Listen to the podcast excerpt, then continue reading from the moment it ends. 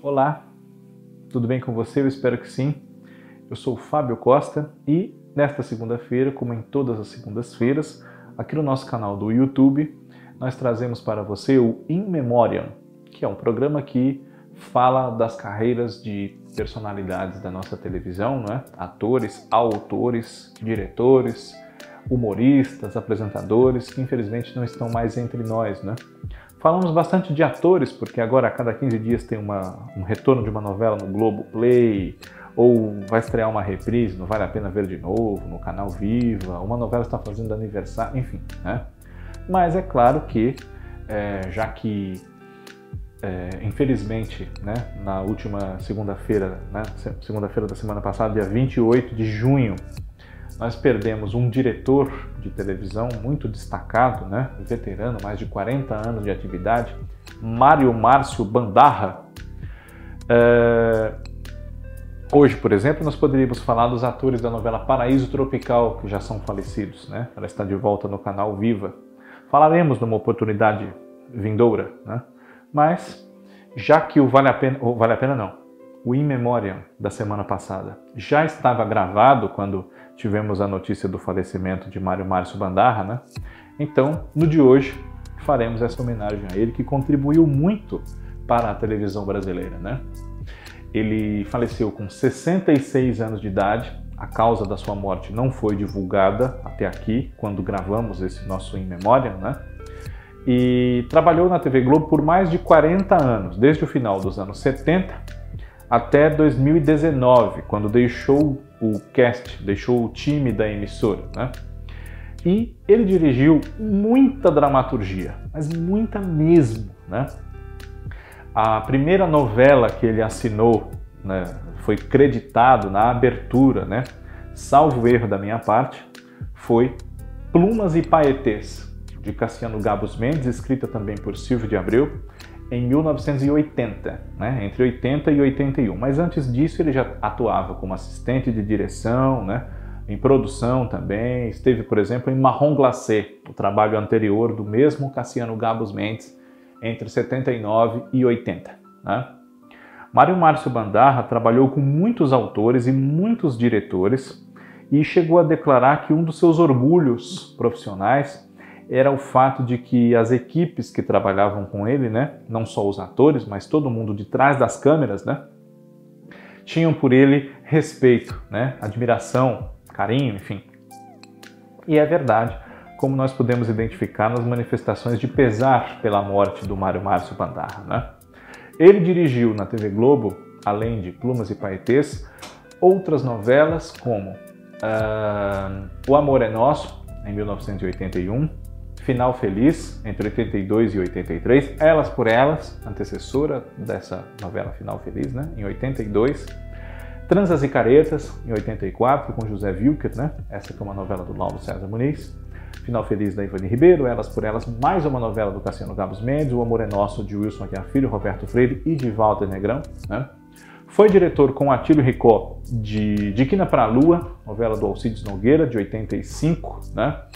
Dirigiu a série Armação Ilimitada, que estreou por essa época, 85, foi no ar até 80, foi ao ar até 88, né? Ficou no ar, foi ao ar até 88. Uh, ah, nesse, nesse segmento série, Mário Márcio Bandarra também dirigiu Força Tarefa, também dirigiu uh, Mulher, né?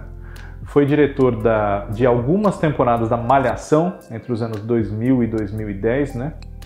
Uh, e la, sua morte foi lamentada também pela Fátima Bernardes, né, que noticiou no seu programa Encontro a perda do Mário Márcio Bandarra, que foi o primeiro diretor até do programa dela, né?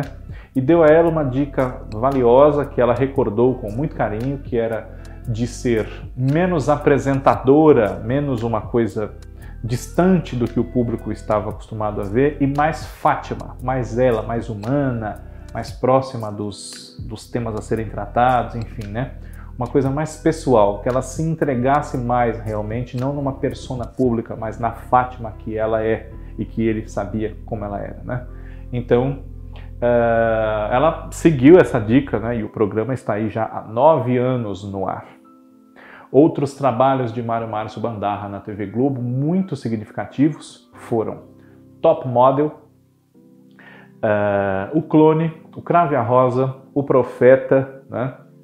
Uh, e também é, nessa, nessa carreira tão longa, né? além de Top Model, O Crave a Rosa, O Clone, O Profeta, Mário Márcio Bandarra também dirigiu A Padroeira, que assim como O Crave a Rosa, né? é, escrita por Valcir Carrasco, Mário Teixeira, Duca Rachid, né? E é, Mário Márcio Bandarra foi o diretor parceiro de Walter Avancini nesses dois trabalhos, né? É, compuseram uma equipe de muito sucesso em O Crave a Rosa, né? E repetiram em A Padroeira, infelizmente tivemos aí no caso a perda do Walter Avancini logo no início dos trabalhos, né? É, como você pode ver, se você não conhecia a carreira de Mário Márcio Bandar, que tem outros trabalhos que eu não citei até aqui, né? Ele dirigiu, por exemplo, na TV Manchete, a minissérie Viver a Vida, de Manuel Carlos, né? Enfim, uh, ele esteve presente em momentos muito significativos, muito importantes da nossa teledramaturgia.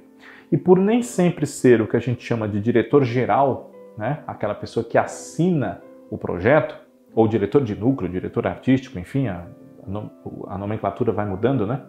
Mas como nem sempre o nome dele, ainda mais nesses trabalhos de antigamente, né, é, figura como diretor principal, muita gente às vezes liga só aos diretores gerais dessas novelas, desses trabalhos, né, como Paulo Biratã ou Roberto Talma.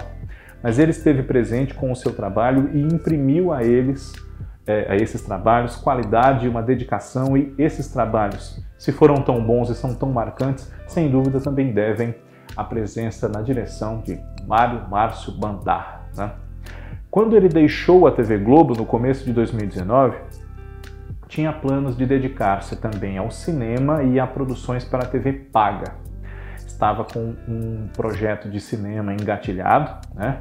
O, o filme teria um título de, anotei aqui para não me equivocar, Homem sob medida, né? E para a TV paga, o diretor pensava num projeto uh, passado na, na época das invasões holandesas aqui no Brasil, que ia se chamar justamente A Invasão. Né?